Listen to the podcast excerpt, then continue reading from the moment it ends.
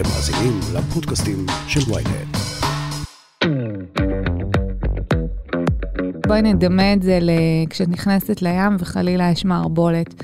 כולנו יכולים להיכנס לים ובטעות להישאב לאיזושהי מערבולת. אז חלקנו מועדים יותר, ולחלקנו מועדים פחות, אבל באמת, זה יכול לקרות לכולנו, ואני אומרת את זה דווקא בקטע טוב במובן אפילו של לשקם. זאת אומרת, בואו קצת נצא מהשחור לבן, וגם אם בגדו בנו זה לא כי הבן אדם אה, איום ונורא, אלא כי הוא אנושי.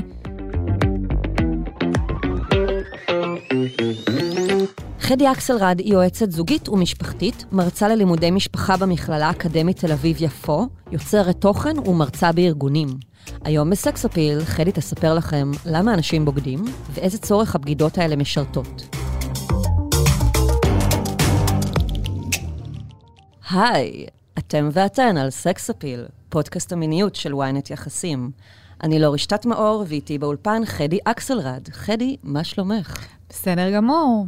יועצת זוגית ומשפחתית, וגם את כותבת טורים לוויינט. נכון. סוף סוף אנחנו נפגשות, ככה לגמרי. פנים על פנים, אנחנו רגילות uh, להתכתב כל הזמן במייל, אז אני ממש נרגשת לראות אותך, תודה רבה. גם אני אותך, ותודה שהזמנת אותי. יס. Yes. אנחנו נדבר היום על uh, בגידות ועל ההשפעה שלהן על חיי המין.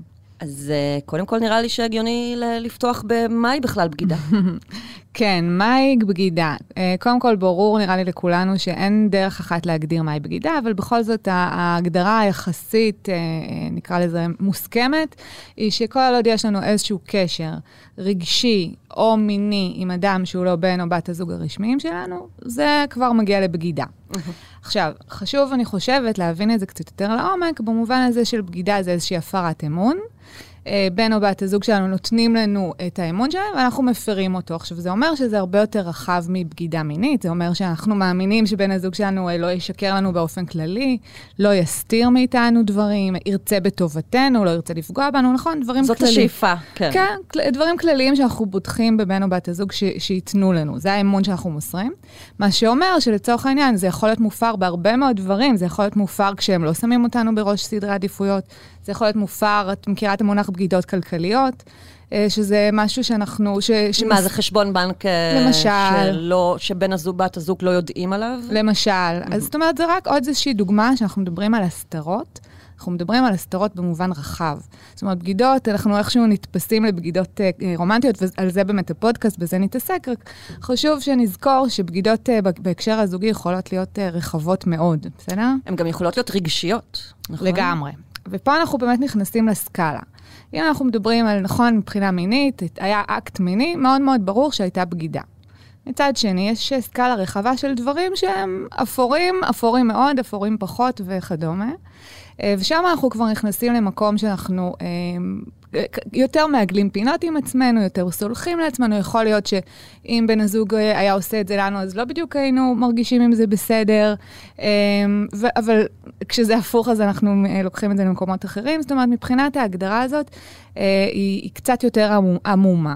אמ, אז אני מציעה... היא גם סובייקטיבית, נכון? אנשים יכולים לראות בגידה במצבים מסוימים שאנשים אחרים אולי לא יגדירו כבגידה. לגמרי, ולא רק שזה סובייקטיבי, זה גם קצת אה, אה, צבוע במידה מסוימת, כי כשאנחנו עושים את זה, זה יחסית בסדר, אבל אם בן או בת הזוג שלנו עושים את זה, אז זה פחות, אה, פחות בסדר. אני מדברת כמובן על התחומים האפורים, את יודעת, להתכתב כזה, אה, כל מיני דברים שהם אה, לא, לא מספיק ברורים. Um, אני חושבת שאפשר לשאול את עצמנו, אחד, אם יש פה מרכיב של סוד, זאת אומרת, אם זה משהו שאנחנו רוצים להסתיר אותו, uh, או חושבים שאנחנו צריכים להסתיר אותו, והדבר השני שאנחנו רוצים לעשות זה באמת לבדוק איך אנחנו uh, היינו מגיבים אם זה היה הפוך. לענות לעצמנו על שתי השאלות האלה. זה הצ'קאפ העצמי הזה כדי לדעת האם אני בוגד או בוגדת. בדיוק.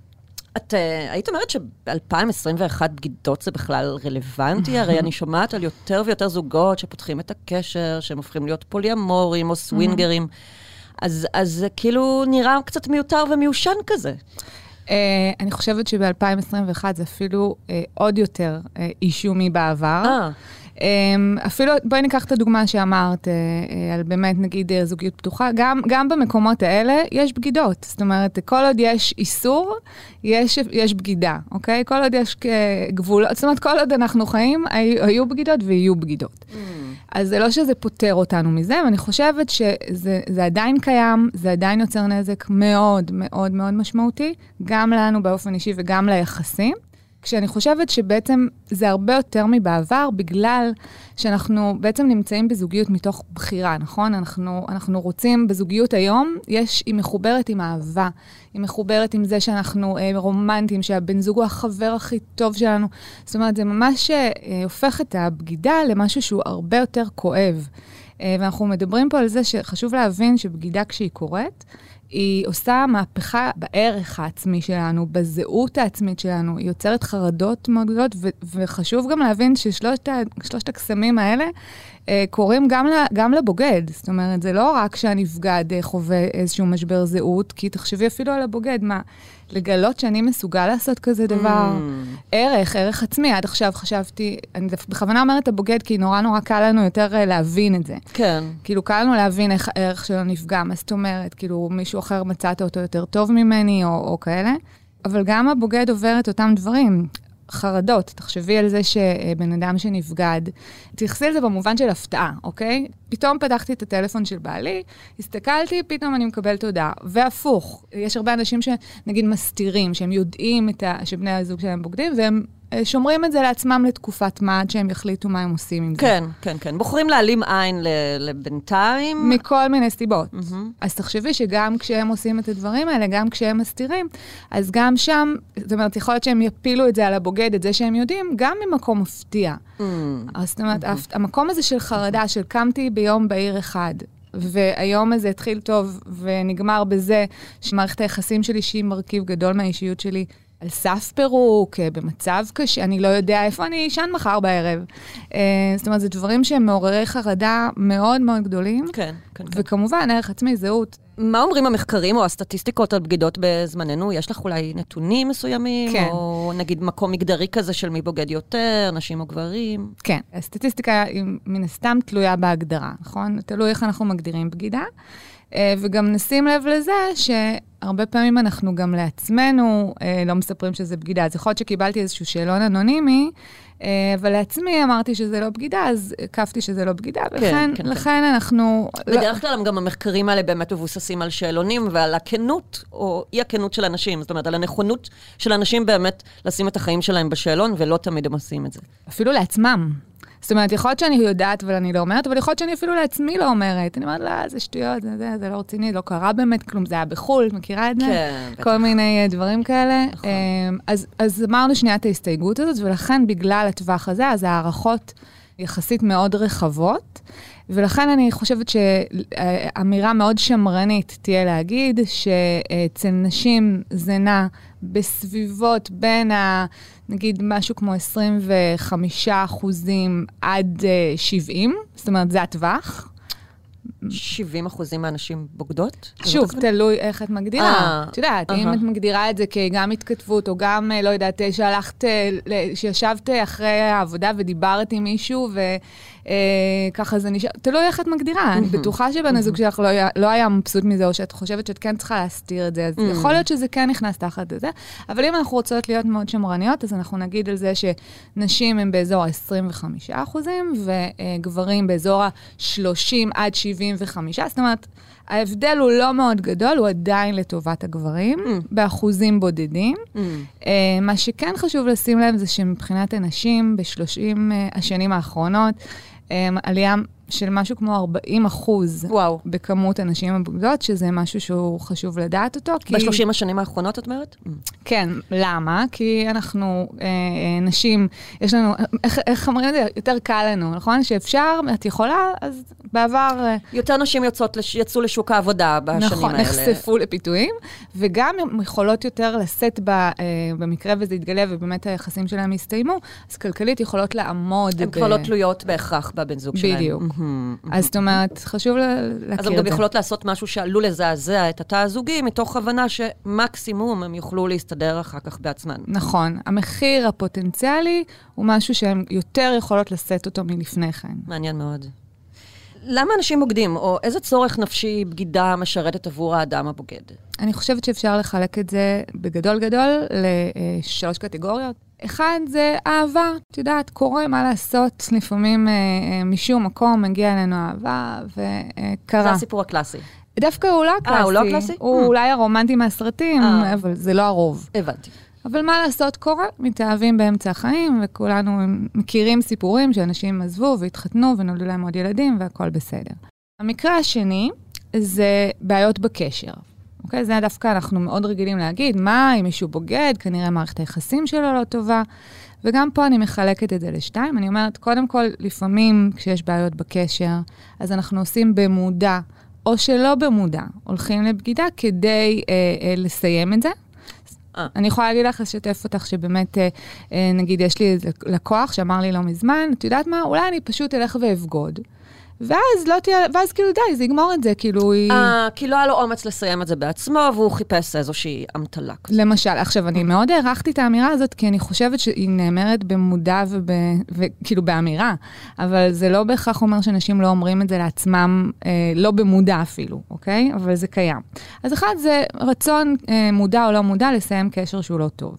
הדבר השני, שזה קצת יותר שכיח במובן של מה שאנחנו רגילים בשיח, וזה שבעצם אומרים, אה, הוא בוגד כי חסר לו משהו בבית, נכון? Mm. הוא, הוא לא מספיק אה, מוערך, הוא לא מספיק מתעניינים בו, כן, כן, אה, כל הדברים האלה. הוא מוזנח כזה, רגשית נגיד, בדיוק, בדרך כלל. בדיוק. ואז אני בעצם, אני מרגיש כל היום, אף אחד לא מחמיא לי, אף אחד לא מתייחס אליי, ופתאום מגיע איזה מבט, איזה מחמאה עקבית וזה, וככה אני ממלא צורך.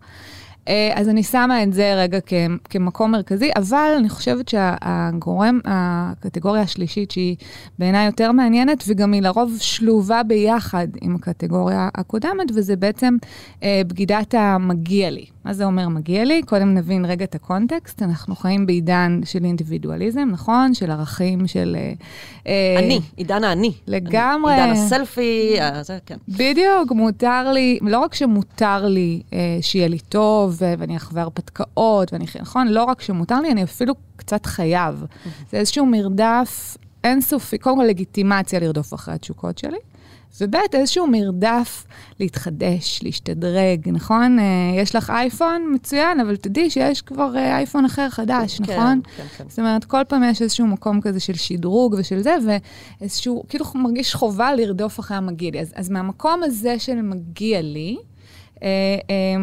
אני, אני חושבת, גם, כאילו, מבחינת המגיע לי, שני דברים של מגיע לי. מגיע לי אחד, זה מגיע לי לחיות, מגיע לי חיות, מגיע לי הרפתקה, מגיע, מגיע לי להרגיש אה, אה, סקרנות, נכון? מגיע לי את הדברים האלה. נחשקת גם, מגיע לי להרגיש נחשקת, שרוצים אותי. סקסית, כן. נכון? בדיוק, מגיע לי. עכשיו, זה, אני מקטלגת את זה כחיות. מה זה אומר חיות? זה אומר, זה הרבה פעמים גם מגיע כנגד מוות. זאת אומרת, לפעמים, הרבה פעמים, את תמצאי שמאחורי סיפורי בגידה יש איזשהו סיפור של אובדן, איזשהו משהו כזה שאומר, הנה, אני אכניס חיות כנגד אה, הזמן שאוזל, כנגד מה נשאר לי מהחיים האלה. Mm. אה, ממש... אה, שזאת בגידה אחרי משבר בעצם, משבר נפשי מסוים אולי. קודם כל כן, כי קרה איזשהו מוות, אפילו של הורה או של אה, חבר בטרם עת, או, או כל מיני דברים כאלה. אה, אבל לא רק, זאת אומרת, זה יכול להיות אפילו משבר של גיל, כאילו, רגע, שנייה, מה נהיה, מה, מה קורה, זהו, זה מה שנשאר מהחיים שלי. Mm. אה, אז זה מגיע לי לחיות. אה, המגיע לי השני, זה מגיע לי, אה, ואני חושבת שזה גם מאוד מאוד מעניין, שזה בעצם מגיע לי להיות בן אדם אחר. מה זה אומר להיות בן אדם אחר? זה אומר שמגיע לי, אה, קודם כל, תחשבי על אימא מהפרברים, נצייר את זה כזה דרמטי. היא הפכה להיות אימא, ובמהות שלה היא רק מטפלת, והיא כבר לא מכירה צדדים בעצמה. צדדים שכבר לא קיימים, אולי לא היו מעולם, אולי פתאום הזדמנה לה איזושהי הזדמנות, והיא פתאום מגלה דברים שהיא לא ידעה שהיא בכלל אה, מסוגלת או לעשות. זאת אומרת, איזשהו מקום שעוזר לי לגלות היכרות, תסתכלי על זה יותר כעל משהו כמו משבר זהות, לא במובן המשבר הרע, אלא במובן של לבוא ולהגיד, שנייה, רגע, מי אני? כל החיים ריציתי. Mm. אולי אני כבר, אה, אולי אני יכולה לא לרצות, אולי אני בסדר גם כשלא, את יודעת, כזה. אז זה מקום של להכיר, לתת, לאפשר לעצמי להיות בן אדם אחר. עכשיו, אם תחשבי על שני המגיע לי האלה, אז אנחנו גם יכולים להבין למה הולכים לבגידה. כי בבגידות יש שתי מתנות, יש את התשוקה, יש מרכיבים של תשוקה שקיימים שבזוגיות ארוכת טווח, נקרא לזה ננגסת, זאת אומרת, אה, יש סקרנות וציפייה ופחד ואיסור ומין כזה תחושות, בוא נגיד שיותר קשה להשאיר אותם בזוגיות וב... גם דופמין שזורם במוח, וכאילו התחושה הזאת של ההתעוררות, ו... בדיוק. ונחשקות, ו- וליהנות גם ממין חדש שהוא שונה מהמין שיש. שזה באמת המגיע לי השני, mm. אני יכולה. אז אחד זה התשוקה, אמרנו חיות, תשוקה, אנרגיה. שתיים זה אני יכול להיות בן אדם אחר. זאת אומרת, יש משהו בזוגיות שמאוד מקבע, שמאוד אה, אה אומר, אני מכיר אותך כבר 20 שנה, לא משנה, 5 שנים, 20, כזה, אני מכיר אותך, אה, ואין לך מקום אה, להיות דמות אחרת. לפעמים, כמו שאמרנו קודם, אתה אפילו לא יודע שיש לך את הדמות כמו הזאת. כמו תפקידים שניתנים לילדים במשפחה, הילד האמצעי הוא צריך להיות כזה, הילד הזה הוא צריך להיות כזה, זה התפקיד שניתן לו, והוא בתוך מסגרת כזאת, אז גם בזוגיות. אנשים אה, מקבלים איזושהי משבצת שהיא תוחמת אותם. לגמרי, אני חושבת שזו הדינמיקה הזוגית. אנחנו הרבה פעמים תקועים על דינמיקות, אנחנו לא מאפשרים, ודרך אגב, לא רק שלא מאפשרים לבני הזוג שלנו, גם לפעמים לא מאפשרים לעצמנו. Mm. כי יכול להיות שאם הייתי מרשה לעצמי להסתכל על עצמי כדמות כזאת בתוך הבית, אז אולי בן הזוג שלי לא היה מקבל את זה בהתחלה, אבל אם הייתי מתעקשת אולי קצת יותר, אולי זה היה כן אפשרי. זאת אומרת, זה, זה של שניהם, הדינמיקה התקועה הזאת. היא קיימת אצל שניהם. קודם כל, שאני אסכים להביא את עצמי, ודבר שני, שהוא יסכים אה, אה, להכיל את השינוי הזה. כן, אה, כן. יש פה הבדל מגדרי בסיבות האלה, בטעמים? אה, יש, אפשר להגיד בגדול שיש, זה קצת הפוך על הפוך. עוד פעם, זה מאוד כללי, אני גם בגדול מאוד לא אוהבת uh, הבדלים מגדריים, כי אני חושבת שהיום זה כבר כולם מהכל, כולנו mm-hmm. מורכבים, כן, כולנו כן, כן, זה, כן. באמת, לא, לא כאמירה, אני באמת רואה את זה ככה. כן, הכוונה יותר לסטטיסטיקות כן, כן. או נטיות, אה, כן. ברור שכולם יכולים לחוות את הכל. ו... כן, וכזה. כן, אני גם באמת רואה את זה. אני באמת כמעט לא רואה הבדלים מגדריים mm. בכלל, כמעט בשום דבר. אבל נגיד בכל זאת, מבחינת... מבחינת המחקרים וכאלה דברים, אה, אז כן, אז אפשר להגיד שגברים אה, יותר ילכו למקומות של לבגוד, כי אני מרגיש שזה נוח, אני מרגיש לא משמעותי, אני מרגיש אה, לא חשוב כזה, זאת אומרת, אני מרגיש שלא מתייחסים אליי, אני מרגיש דחוי, שלא רוצים אותי. ונשים... זה יכול, להיות, יכול להתאים לתקופה, נגיד, עם פחות מין, עם בת הזוג הרשמית, למשל. לגמרי. אבל שוב, זה, זה, זה ביחד, אני לא רוצה כזה שזה יצא, אנחנו מאשימים מישהי שהיא לא זה. לא, לא, לא, כן.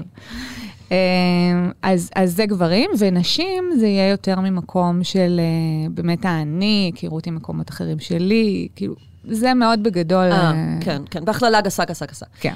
בשיחה מקדימה שניהלנו, באמת אה, עמדנו על העובדה, לא על העובדה, על, על ההנחה שאנשים שבוגדים הם לא אנשים רעים בהכרח. זאת אומרת, אה, לאורך ההיסטוריה האנושית תמיד ציירנו את הבוגד בתור הרע המוחלט, הדימון. אבל uh, ממה שאת אומרת, כל אחד יכול לבגוד, וכל אחת יכולה לבגוד בעצם. זאת אומרת, זאת התנהגות אנושית שיכולה לפגוש כל אדם איתנו. לגמרי. בדיוק ככה, זה... נפש האדם היא מורכבת. זה קצת, בואי נדמה את זה כשאת נכנסת לים וחלילה יש מערבולת. כולנו יכולים להיכנס לים ובטעות להישאב לאיזושהי מערבולת. אז חלקנו מועדים יותר, ולחלקנו מועדים פחות, אבל באמת, זה יכול לקרות לכולנו, ואני אומרת את זה דווקא בקטע טוב במובן אפילו של לשקם. זאת אומרת, בואו קצת נצא מהשחור לבן, מהבינאריות, מהדיכוטומיה, וגם אם בגדו בנו זה לא כי הבן אדם אה, איום ונורא, אלא כי הוא אנושי. זה לא הופך את זה לבסדר, כן? זה לא אומר שהוא לא צריך לשלם מחיר. אבל זה כן אומר שהוא לא, לא בן אדם רע בהכרח. ושוב, גם פה נשים שנייה בצד את אלה שעושים את זה ממקום של רוע והתעללות וסדיזם, אבל באמת נשים את זה שנייה בצד, כי זה ממש ממש ממש לא הרוב. יש את הביטוי הזה, once a cheater, always a cheater, מה דעתך על זה? אני האמת לא מסכימה איתו. אני חושבת שיכול להיות שיהיה once a cheater שמחליט לחזור בתשובה. אני חושבת שדווקא אם אתה לפעמים מקבל את העלות ואתה פתאום מבין אותה, שזה גם קטע, כי כשאתה נמצא, לפעמים כשאתה בוגד, אתה מספר לעצמך כל מיני סיפורים כזה, ש... אה, מה שיש לי עם, הב... עם המאהב זה נורא נורא מיוחד, ואז אה, מה שיש לי בבית הוא לא בהכרח. אה, אני לא באמת פוגע, כי זה אולי לא באמת אהבה. אה, שכנועים עצמיים כאלה. רציונליזציות mm. כאלה. אני צריך לחיות עם עצמי, אז אני מספר את הדברים האלה. ואני חושבת שברגע, זה, זה אחד הדברים של ההלם של הגילוי מצד הבוגד, שפתאום הוא מבין עד כמה מה שהוא עשה הוא חמור. זאת אומרת, כשאתה עושה את זה, אתה לא מבין תמיד עד כמה זה חמור. וכשאתה מגלה עד כמה זה חמור, אז אתה באמת יכול לתפוס את עצמך בידיים. ולהחליט את זה, אנחנו מאוד רוצים להעביר מסר שבואו תבינו את זה לפני, זאת אומרת, תבינו מראש את גודל הפגיעה ובגלל זה תימנעו, מאשר הבנתי, אני לא אעשה את זה יותר. כן, כן, כן, לגמרי. תמיד עדיף אה, למנוע מראש. כן, אבל... אה, אבל זה מצב שעלולים להיכנס אליו. לגמרי. הלוואי ויכולנו ללמוד מטעויות של אחרים תמיד. תכף ממשיכים. פרסומת קצרה וחזרנו. היי, אני משי היד, ואני רוצה להזמין אתכם לאבק פיות, פודקאסט דיסני המצליח ביותר בישראל. לא, זה לא פודקאסט לילדים. בכל פרק נצא למסע נוסטלגי בעקבות הסיפורים הכי מעניינים של חברת האנימציה הגדולה בעולם. הכוכבים המפתיעים שעמדו מאחורי הדמויות של מלך האריות, מולן, אלאדין, פוקהונטס ובת הים הקטנה. הצד האפל מאחורי סיפורי הנסיכות והאבירים, וגם איך המכשפות הפכו לסמל סקס. חפשו אבק פיות ב ynet או באפליקציית הפודקאסטים האהובה עליכם.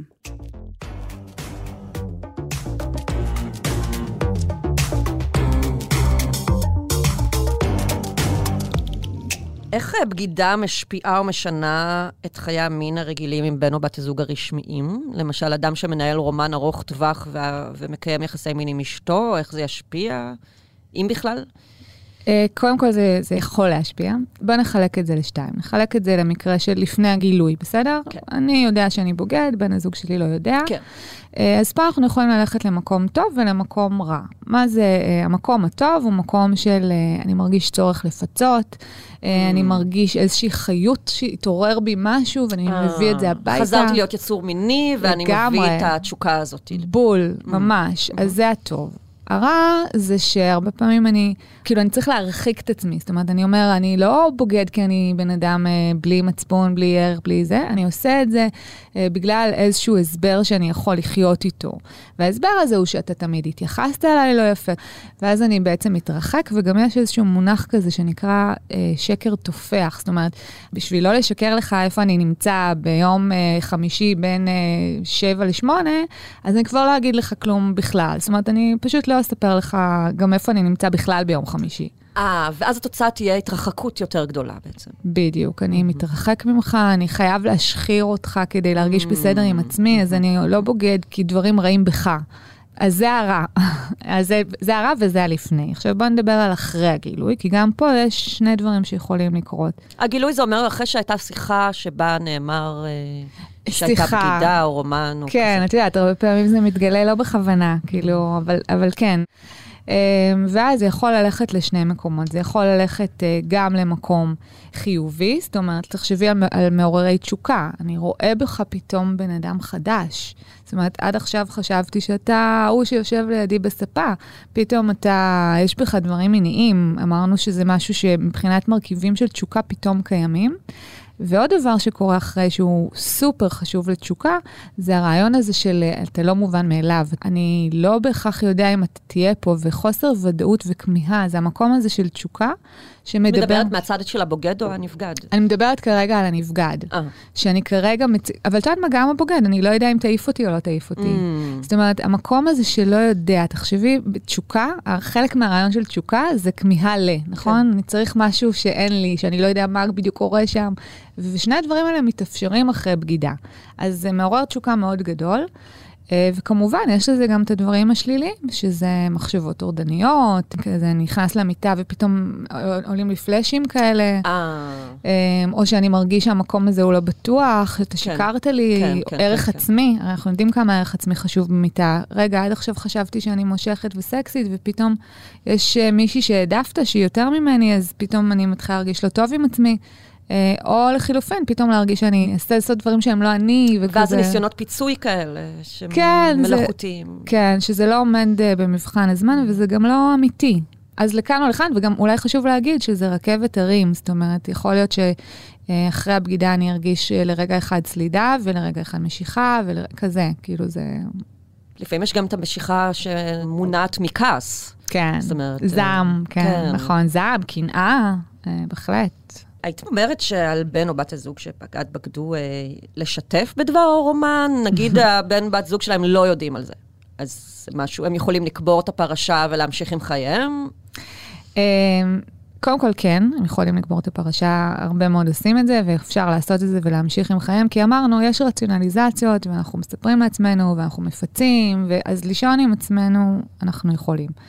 עכשיו, לגבי האם לשתף או לא לשתף. אז פה צריך, אה, כאילו, כאילו התשובה המתבקשת היא, צריך לשתף, נכון? כי האמת, והאמת, וכמה היא חשובה, אה, וכמה אנחנו באמת רוצים אה, לבנות את היחסים שלנו על אמת, אנחנו רוצים להביא את מי שאנחנו, שיאהבו אותנו. כי רואים באמת את מי שאנחנו, ולא כי חושבים שאנחנו אנשים טובים, רק טובים או כאלה, אלא כי אנחנו יותר מורכבים מזה. אז לכאורה לשתף זה בעצם המקום הזה ש, של כן, נכון, אמת, לשתף, צריך וכאלה. מצד שני, אה, אני חושבת שיותר אחראי ויותר נכון יהיה להסתכל על זה כעל תלוי נסיבות. זאת אומרת, ערך האמת הוא ערך חשוב, אבל יש עוד דברים שהם חשובים, hmm. לפעמים לא פחות. Hmm. לפעמים דווקא לספר הוא המעשה האנוכי. אה, וואלה. כן, מעניין. כן. למה? כי לפעמים אני באה להתנקות, אה, ואני זורק על מישהו משהו שאולי הוא לא היה מוכן או רצה לדעת. אה. שהוא לא בשל לידיעה שלו. הוא לא, לא רוצה לדעת, וגם תחשבי ש, שזה גם יכול להיות מסוכן, וצריך להגיד גם את זה. זאת אומרת, ברגע שבן אדם אה, אה, מגלה שבגדו בו, אני צריך לחשוב האם האמירה הזאת... היא יכולה לעשות, מה היא mm, תעשה? נגיד אישה שיש לה בן זוג אלים והיא בגדה בו והוא עלול לרצוח למשל, אותה. למשל. זה מקרה ממש קיצוני. זה קיצוני, אבל, אבל בטווח הזה, כן, בהחלט, צריך לחשוב. אה, האם, האם הגילוי הזה הוא באמת מתאים בנסיבות האלה? אה, לחשוב איך להגיד, מה להגיד, מתי להגיד, אה, האם זה נכון להגיד. אז, אז צריך לעשות את זה קצת יותר בזהירות, אני חושבת.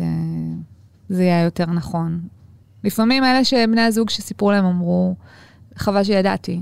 אז... אה, אה, עדיף היה לי לא לדעת. למשל, כזה. כאילו, mm. מה אני יכול לעשות עם זה עכשיו? Mm. אז אנחנו לא...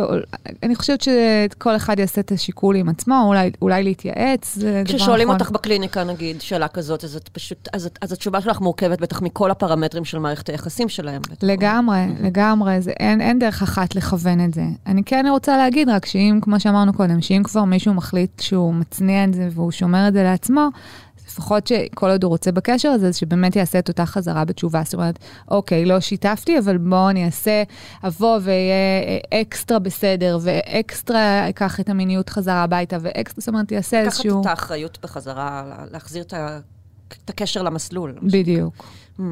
כמה הסיכויים בכלל יש לזוג שחווה בגידה של אחד הצדדים להשתקם ולחיות חיים זוגיים טובים? אני חושבת שסיכויים טובים מאוד. אה, יפה, אופטימי. תראי, אולי אני רואה את זה כי זה מה שאני רואה. כאילו, מי שמגיע זה מי שרוצה. אמ, ואני חושבת שהסיכויים הם טובים, אפילו הייתי אומרת טובים מאוד. אה, אני חושבת אבל שחשוב להגיד קודם כל שצריך, אה, המרכיבים של מי שמצליח זה קודם כל רצון, שאנחנו קצת לפעמים לא מבינים כמה הוא לא מובן מאליו. אה, לא של זה שבוגד אה, לסיים בהכרח את הזוגיות השנייה. אה, רצון של שני הצדדים, בדיוק. הבוגד והנבגד, בדיוק. לקחת את הקשר בידיים ולשפר אותו. רצון, זה מרכיב אחד. שתיים, מרכיב של ערך עצמי. זאת אומרת, אני צריך להיות במקום שהוא מספיק עם ביטחון עצמי כדי להיות מסוגל לעבור את הדבר הזה. עבור שני הצדדים. כן. Mm-hmm. ואני צריך אומץ, כי זה אומר להיכנס למקום לא פשוט, לאיזושהי אה, תופת מסוימת, אה, וצריך אומץ לעשות את זה, אבל מי שיש לו את הרצון, את הביטחון העצמי המסוים ואת האומץ, אה, בגדול אין סיבה שהם לא יצליחו. אפילו, אפילו לעשות את זה קשר טוב יותר, ואני אומרת את זה מכל הלב. אז בואי תדגימי, מה עושים בעצם בתהליך השיקום הזוגי של זוג שעבר רומן באמצע?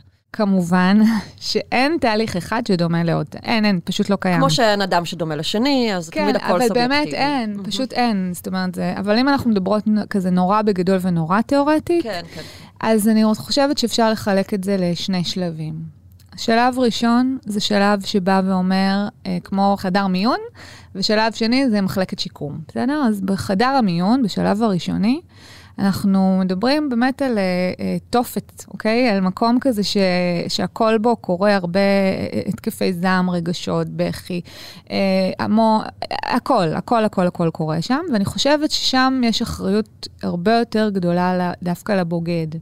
זאת אומרת, לבוא ולהכיל את המקומות האלה. קודם כל, עוד פעם, קודם כל להחליט שהוא בהכרח אה, אה, מסכים לוותר. אנחנו, זה לא כזה דבר מובן מאליו שהוא יסכים לוותר על האהבה האחרת או על, ה, על הבגידה, אז קודם כל זה. ברור ש... שזה תנאי הכרחי לשלום הקשר, כן. כן. זניחה. של הקשר הנוסף. זה ברור, אבל זה לא ברור. Mm. זה לא ברור. לפעמים חושבים שזה אפשרי, אבל זה לא ברור בכלל. אפילו, אוקיי, הם ימשיכו ולא ידעו, בן הזוג שלי לא ידע, אבל אתה תדע. וזה קיים. אז, אז זה אחד, אז אני צריך להסכים לוותר, ואני צריך להחליט אה, שאני רוצה להתלבש על בן אדם אחר שאני רוצה להיות. זאת אומרת, אני שנייה עושה איזשהו דין ודברים עם עצמי.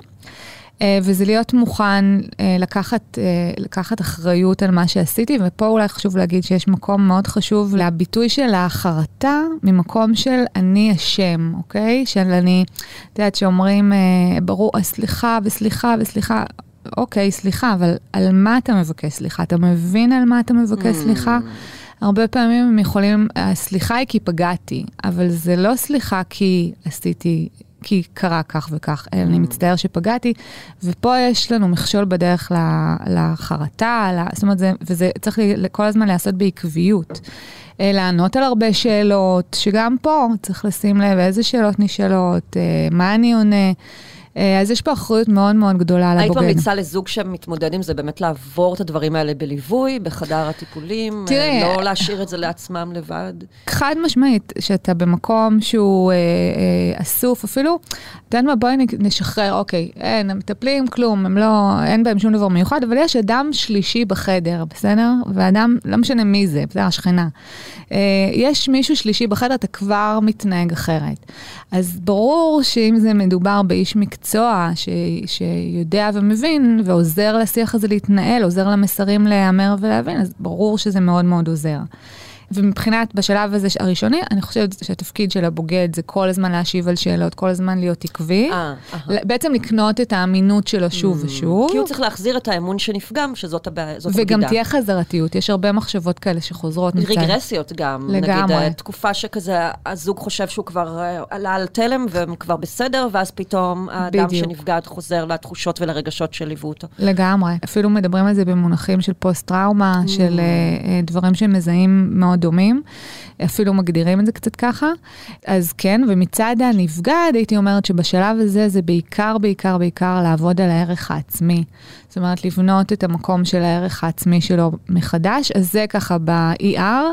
אה, ואז אחרי שאנחנו עוברים, זה, יכול, זה שלב שיכול לקחת כמה שבועות, כמה חודשים.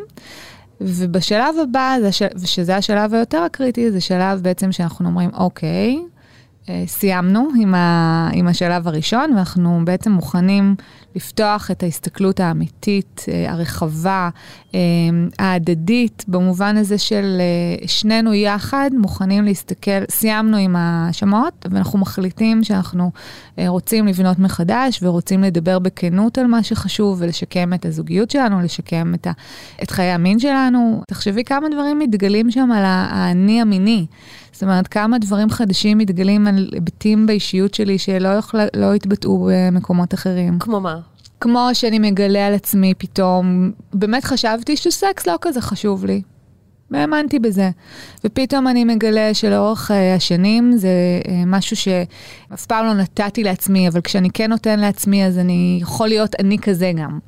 או אני פתאום גיליתי שאני אוהב אה, אה, מין מסוג כזה, או מין מסוג כזה, ובעצם גיליתי דברים שבי שאני עכשיו מגלה אותם לך. אה, וזה פותח פתח אדיר להרבה מאוד, אה, לכנות חדשה, לעדכון גרסה של הזוגיות, אה, אפילו לשדרוג, כמו שאמרנו קודם. יש לך טיפים אחרונים לזוגות שאולי מתמודדים עכשיו עם פרשה כזאת שמרחפת מעליהם? קודם כל, אני רוצה אה, לשלוח את, אה, לא יודעת, תמיכתי, אהבתי, אה, לא יודעת איך לקרוא לזה, זה קשה. זה קשה מאוד. אני חושבת שבעיקר, קודם כל, כמו שאמרנו קודם, שזה יכול לקרות לכל אחד. שזה קורה הרבה יותר ממה שנדמה לנו, זה קצת צרת רבים, אבל, אבל זה כן איזושהי נחמה. וכן, אנחנו להיות פתוחים ואופטימיים, וזה אפשרי, וזה יכול להיות מאחוריהם. חדי אקסלרד, את מדהימה, תודה רבה תודה לך. תודה לאורי, תודה כיף. שהזמנת אותי.